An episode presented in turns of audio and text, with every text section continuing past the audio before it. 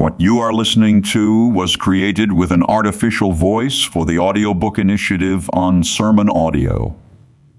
There may be mispronunciations or occasional repetitions. To report a mistake, please email us at info at sermonaudio.com and include the sermon ID or title of the message and the time at which the error occurs. We will do our best to get it corrected for future listeners. Christian Behavior, Part 4 of Adultery or Uncleanness. Now I come in the last place to touch a word or two of adultery and then to draw towards a conclusion. Adultery, it hath its place in the heart among the rest of those filthinesses I mentioned before, of which sin I observe two things. One, that almost in every place where the apostle layeth down a catalogue of wickednesses, he layeth down adultery, fornication, and uncleanness in the front.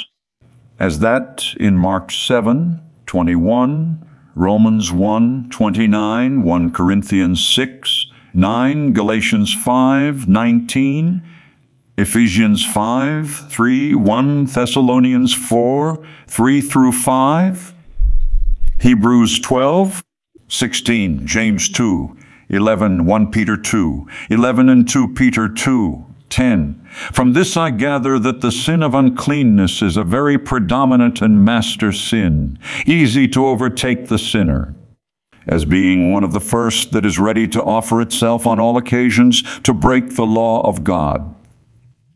2. I observe that this sin is committed unawares to many, even so soon as a man hath but looked upon a woman. I say unto you, saith Christ, that whosoever looketh on a woman to lust or desire, after her he hath committed adultery with her already in his heart. This sin of uncleanness, I say, is a very taking sin. It is natural above all sins to mankind as it is most natural. So it wants not tempting occasions, having objects for to look on in every corner. Wherefore there is need of a double and treble watchfulness in the soul against it. It is better here to make a covenant with our eyes, like Job, than to let them wander to God's dishonor and our own discomfort. There are these three things which discover a man or woman too much inclining to the uncleanness of their own hearts. One, the first is a wanton eye, or an eye that doth secretly affect itself with such objects as are tickling of the heart, with the thoughts of immodesty and uncleanness. Isaiah calls this a wanton eye and Peter and I full of adultery that cannot cease from sin. This is that also which Christ calleth an evil eye, and John the lust of the flesh, and of the eyes, and doth defile those who are not very watchful over their own hearts. This wanton eye is that which the most holy saints should take heed of, because it is apt to seize upon them also.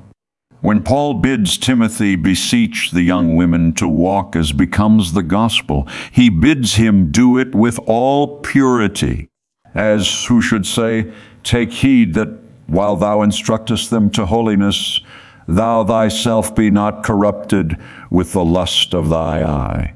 Oh, how many souls in the day of God will curse the day that ever they gave way to a wanton eye. Two, The second thing that discovereth one much inclining to the lusts of uncleanness, it is wanton and immodest talk, such as that brazen-faced, who in the seventh of the Proverbs had, or such as they in Peter, who allured through the lusts of the flesh, through much wantonness, those that were clean, escaped from them who live in error. Out of the abundance of the heart the mouth speaketh. Wherefore, if we be saints, let us take heed as of our eye, so of our tongue, and let not the lust of uncleanness or of adultery be once named among us, named among us as becometh saints. Mark, let it not be once named. This implies that the lusts of uncleanness are devilishly taking. They will both take the heart with eyes and tongue. Let it not be once named among you, etc. 3. Another thing that bespeaks a man or woman inclining to wantonness, in uncleanness, it is in adorning themselves in light and wanton apparel. The attire of an harlot is too frequently in our day the attire of professors, a vile thing, and argueth much wantonness and vileness of affections. If those that give way to a wanton eye, wanton words, and immodest apparel be not wooers, etc., in their hearts, I know not what to say. Doth a wanton eye argue shamefacedness? Doth wanton talk argue chastity?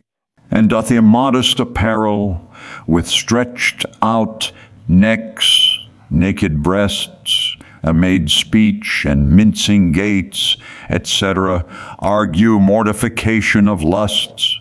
If any say that these things may argue pride as well as carnal lusts, well, but why are they proud? Is it not to trick up the body? And why do they with pride trick up the body, if it be not to provoke both themselves and others to lusts? God knoweth their hearts without their outsides, and we know their hearts by their outsides. Uh, my friends, I am here treating of good works and persuading you to fly those things that are hindrances to them. Wherefore bear with my plainness when I speak against sin. I would strike it through with every word, because else it will strike us through with many sorrows. I do not treat of good works as if the doing of them would save us, for we are justified by his grace, according to the hope of eternal life. Yet our sins and evil works will lay us obnoxious to the judgments both of God and man.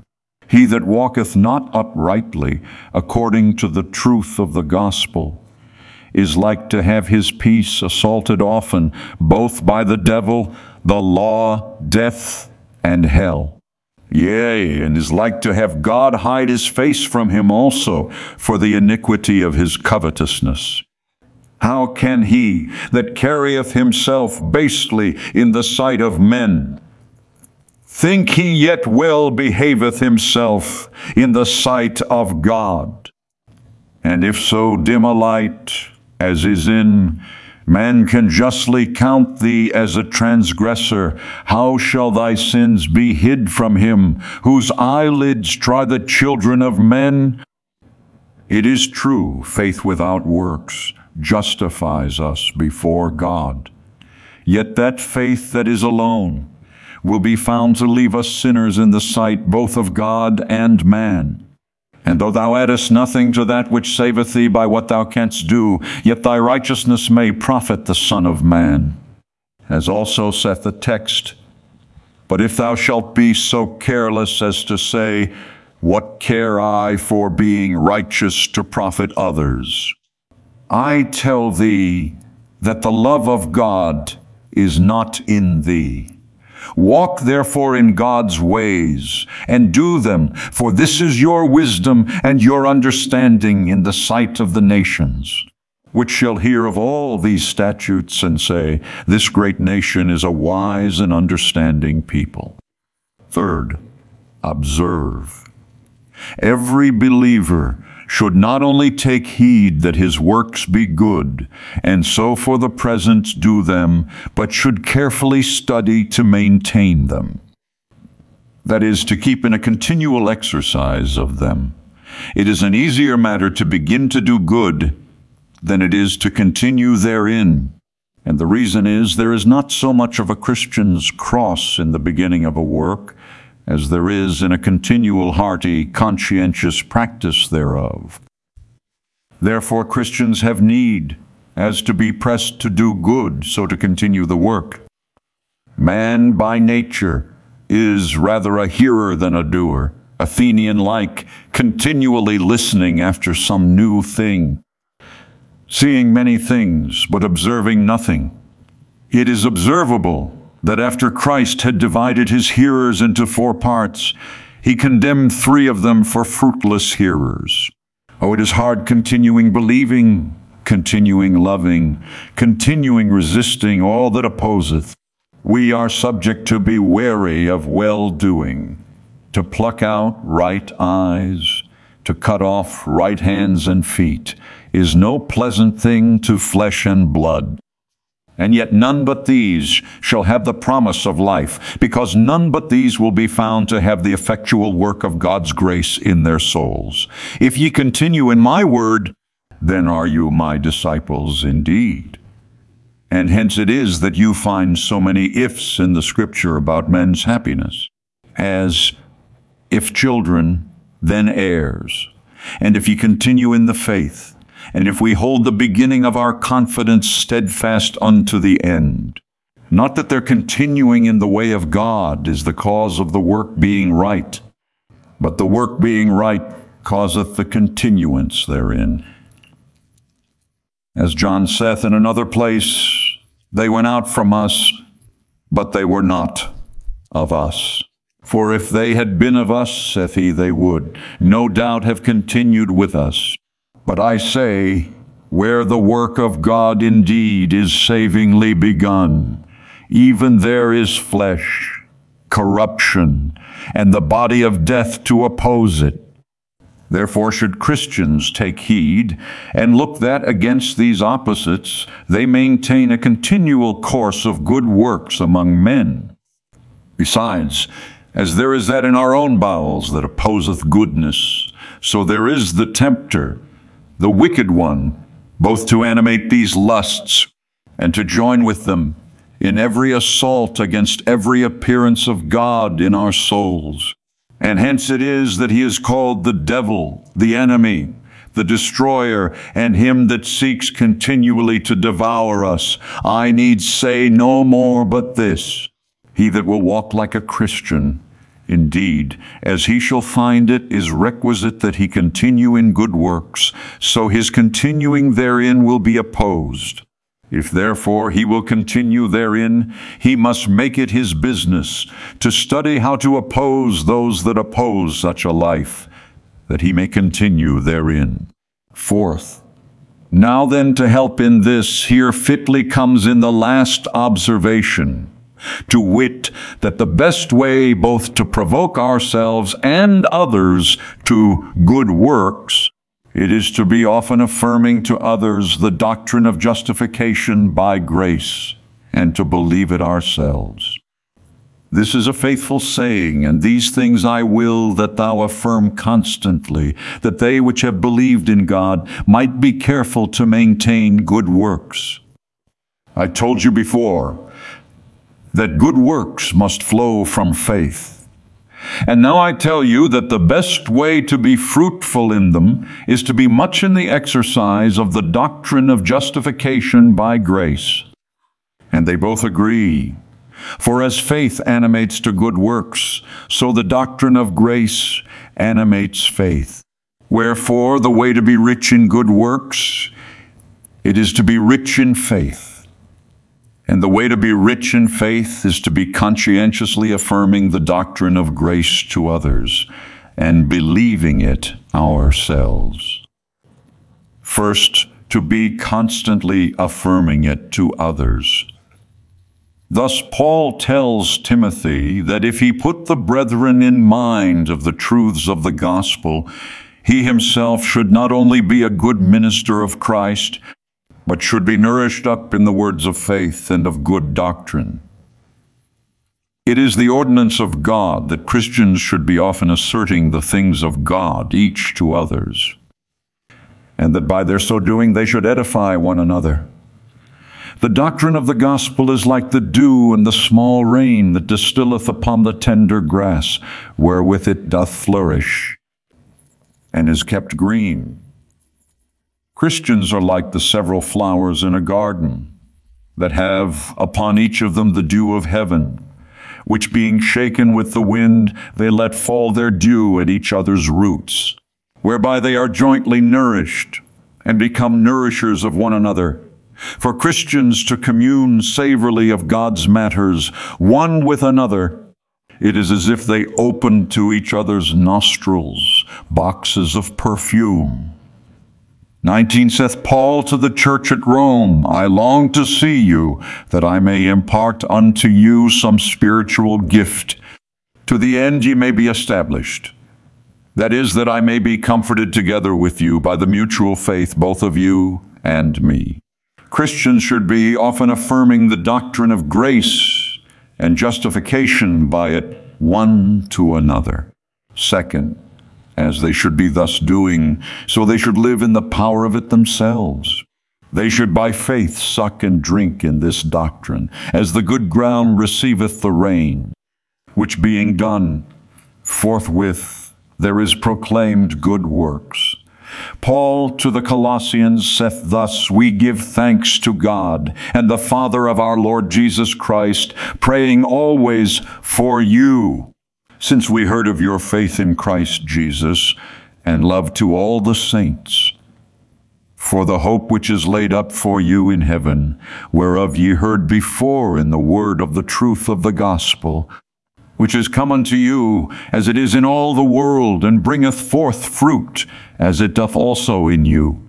But how long ago? Why, since the day ye heard it, saith he, and knew the grace of God in truth. Apples and flowers are not made by the gardener, but are an effect of the planting and watering. Plant in the sinner good doctrine, and let it be watered with the word of grace. And as the effect of that, there is the fruits of holiness and the end everlasting life. Good doctrine is the doctrine of the gospel, which showeth to men that God clotheth them with the righteousness of his Son freely, and maketh him with all his benefits over to them, by which free gift the sinner is made righteous before God. And because he is so, therefore there is infused a principle of grace into the heart, whereby it is both quickened and bringing forth fruit. Now then, seeing good works do flow from faith, and seeing faith is nourished by an affirming of the doctrine of the doctrine of the gospel, etc. Take here these few considerations from the doctrine of the gospel for the support of thy faith, that thou mayest be indeed fruitful and rich in good works.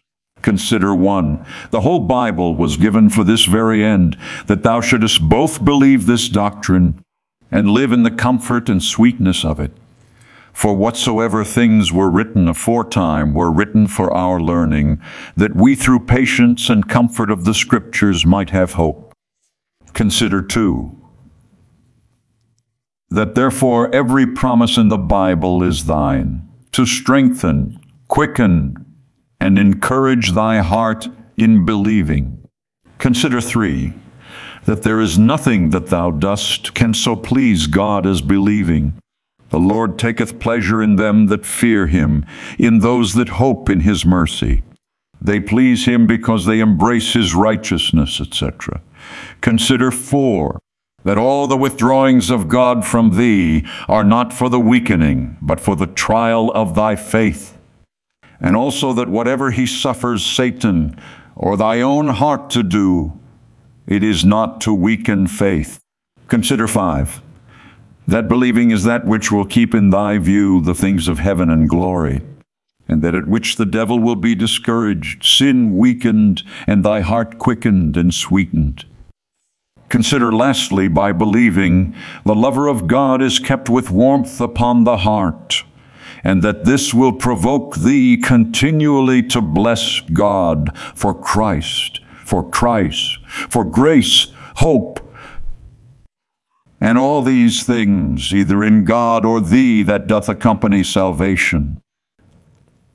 Third, the doctrine of the forgiveness of sins received by faith will make notable work in the heart of a sinner to bring forth good works. But forasmuch as there is a body of death and sin in every one that hath the grace of God in this world. And because this body of death will be ever opposing that which is good, as the apostle saith, Therefore take these few particulars further, for the suppressing that which will hinder a fruitful life. 1. Keep a continual watch over the wretchedness of thy own heart, not to be discouraged at the sight of thy vileness, but to prevent its wickedness.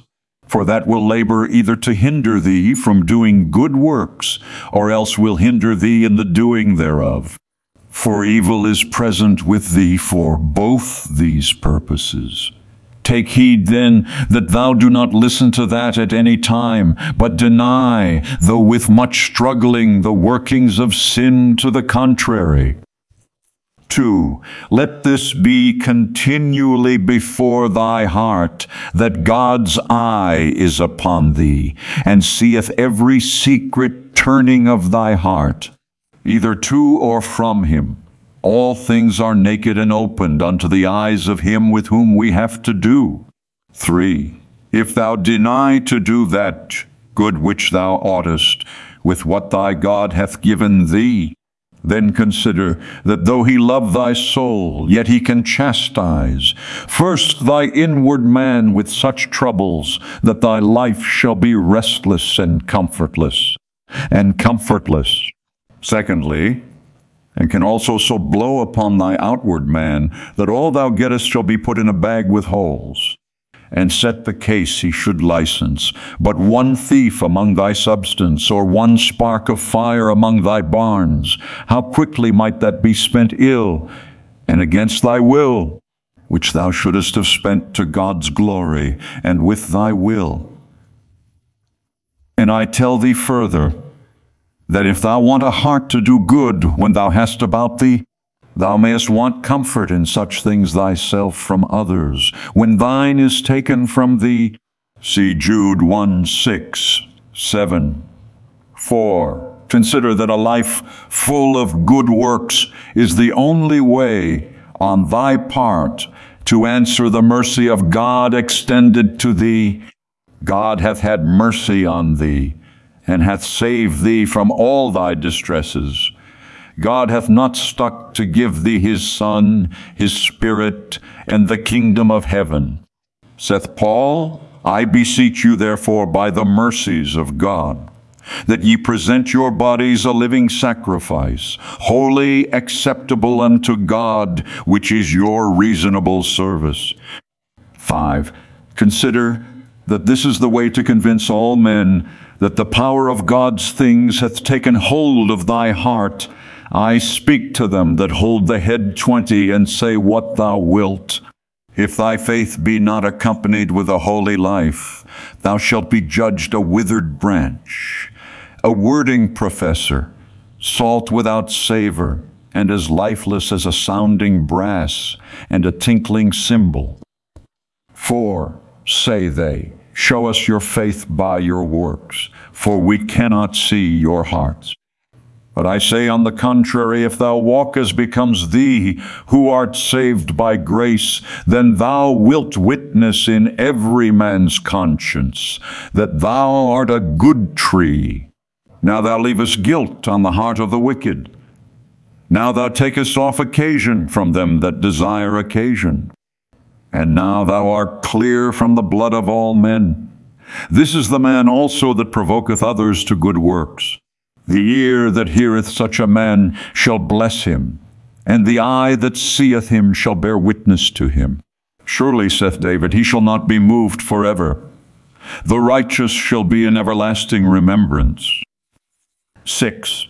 Again, the heart that is fullest of good works hath in it at least room for Satan's temptations. And this is the meaning of Peter, where he saith, Be sober, be vigilant, that is, be busying thyself in faith and holiness, because your adversary the devil, as a roaring lion, walketh about, seeking whom he may devour. He that walketh uprightly walketh safely. And they that add to faith, virtue, to virtue, knowledge, to knowledge, temperance, to temperance, brotherly kindness, and to these charity. And that abounds therein, he shall neither be barren nor unfruitful. He shall never fall, but so an entrance shall be ministered to him abundantly into the everlasting kingdom of our Lord and Savior Jesus Christ. 7. The man who is fullest of good works, he is fittest to live and fittest to die. I am now at any time ready to be offered, saith fruitful Paul. Whereas he that is barren, he is neither fit to live nor fit to die. To die, he himself is convinced he is not fit, and to live God himself saith he is not fit. Yet he is not fit. Cut him down why doth he cumber the ground? Lastly, consider to provoke thee to good works. Thou shalt have of God when thou comest to glory, a reward for everything thou dost for him on earth. Little do the people of God consider how richly God will reward what from a right principle and to a right end is done for him here not a bit of bread to the poor, not a draught of water to the meanest of them that belong to Christ, or the loss of a hair of your head shall in that day go without its reward. For our light affliction, and so all other pieces of self-denial, which is but for a moment, worketh for us a far more exceeding and eternal weight of glory. I tell thee, Christian, be but rich in good works, and thou shalt have more than salvation. Thy salvation thou hast freely by grace through Christ, without works, but now being justified and saved, and as the fruits hereof renewed by the Holy Ghost. After this I say, thou shalt be rewarded for every work that proved good. For God is not unrighteous to forget your work and labor of love, which ye have showed toward his name, in that ye have ministered to the saints and do minister. Moses counted the reward that he was to have for a short suffering with the people of God, of greater worth than the treasures of Egypt, the smiles of the king, or the honor of his kingdom. In a word, let the disappointments that do, and shall most surely befall the fruitless professors, provoke thee to look with all diligence to thy standing. For one, such a one is but deceived and disappointed touching the work of grace he supposeth to be in his heart. He thinks he is a Christian, and hath grace, as faith, hope, and the like, in his soul, yet no fruits of these things manifest themselves in him. Indeed, his tongue is tipped with the talk and tattle of religion. Poor man, poor empty man. Faith without works is dead. Thy hope shall be as the giving up of the ghost. Thy gifts with which thy soul is possessed are but such as are common to reprobates. Thou art therefore disappointed. God reputes thee still but wicked, though thou comest and goest to the place of the holy. 2. Therefore, all thy joy and comfort must needs fall short of saving comfort, and so leave thee in the suds notwithstanding. Thy joy is the joy of the Pharisees, and thy gladness is that of Herod, and the longest time it can last, it is but a scripture moment. Alas, in all thy gladness and content with thy religion, thou art but like the boy that plays with brass instead of gold, and with counters instead of that which will go for current coin. Thus, if a man think himself to be something when he is nothing, he deceiveth or disappoints himself. 3. This is not all, but look thou certainly for an eternal disappointment in the day of God. For it must be. Thy lamp will out at the first sound, the trump of God shall make in thine ears.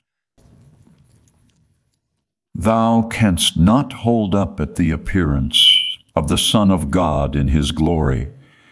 His very looks will be to thy profession as a strong wind is to a blinking candle, and thou shalt be left only to smoke.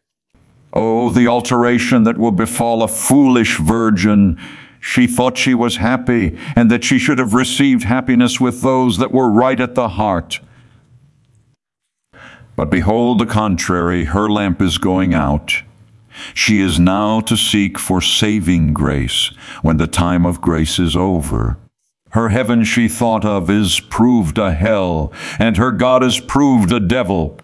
God hath cast her out of his presence, and claps the door upon her. She pleads her profession, and the like, and she hath for her answer repulses from heaven. So are the paths of all that forget God, and the hypocrite's hope shall perish, whose hope shall be cut off, and whose trust shall be a spider's web. He shall lean upon his house, but it shall not stand.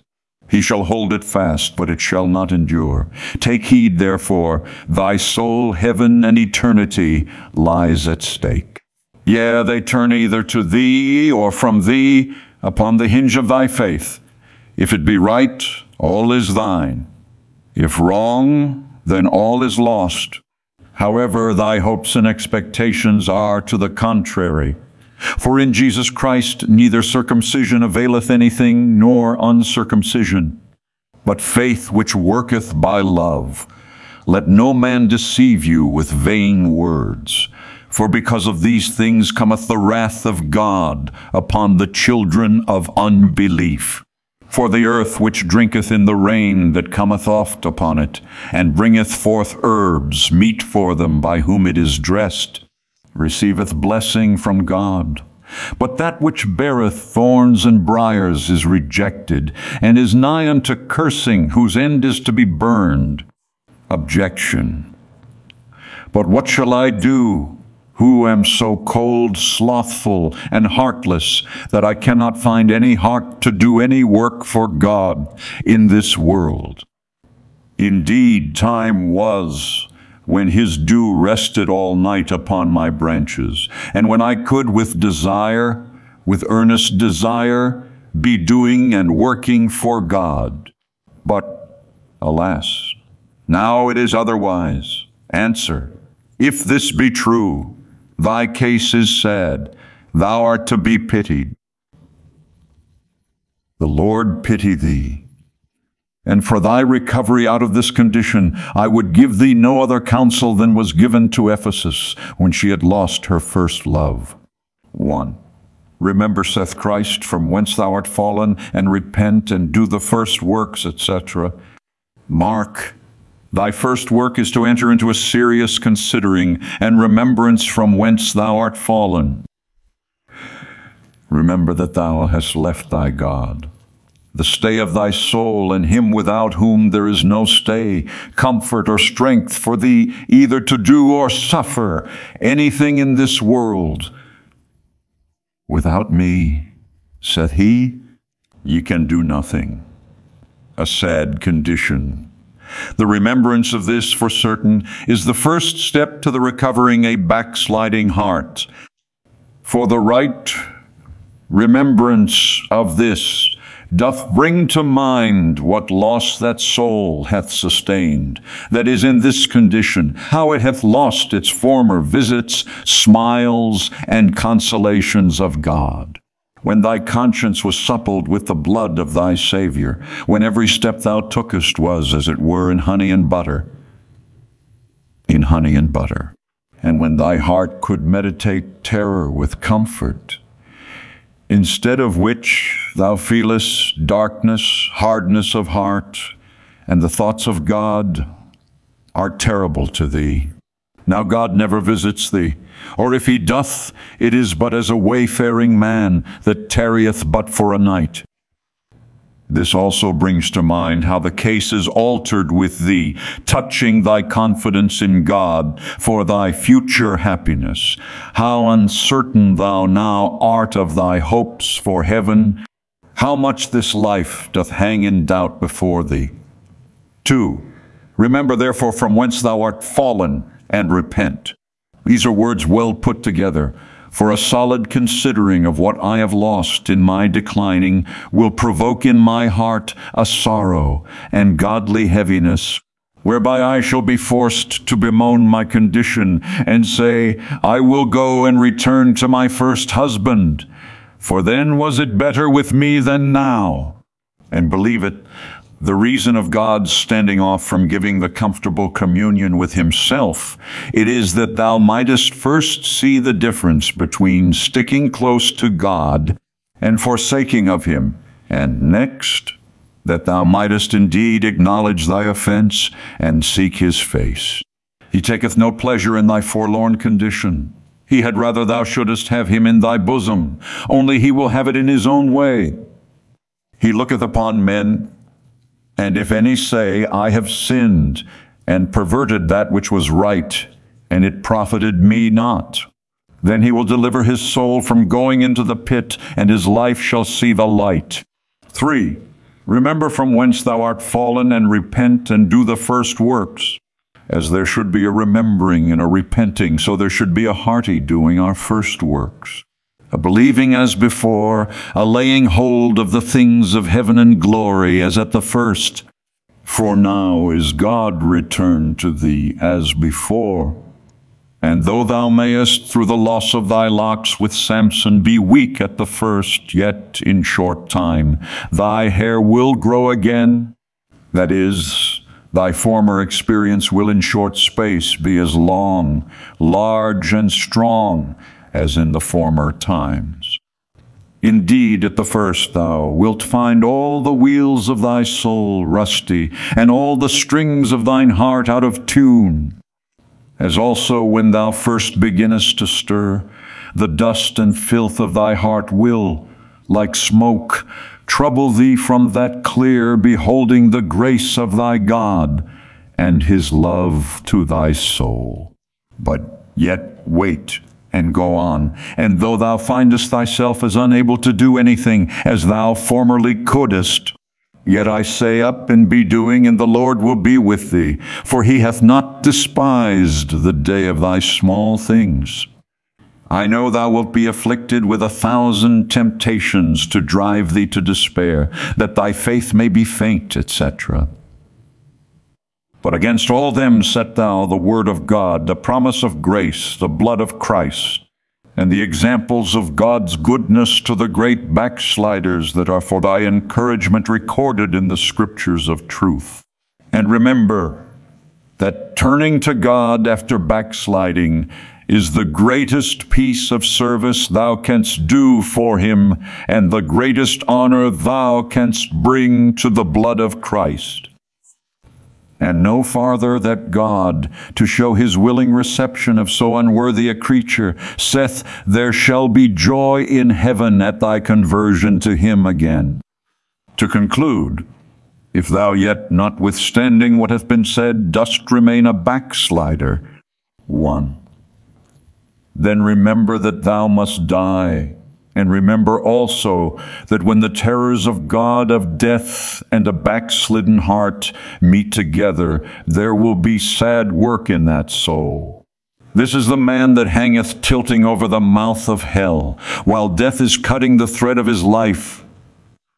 Two, remember that though God doth sometimes, yea, often, receive backsliders, yet it is not always so.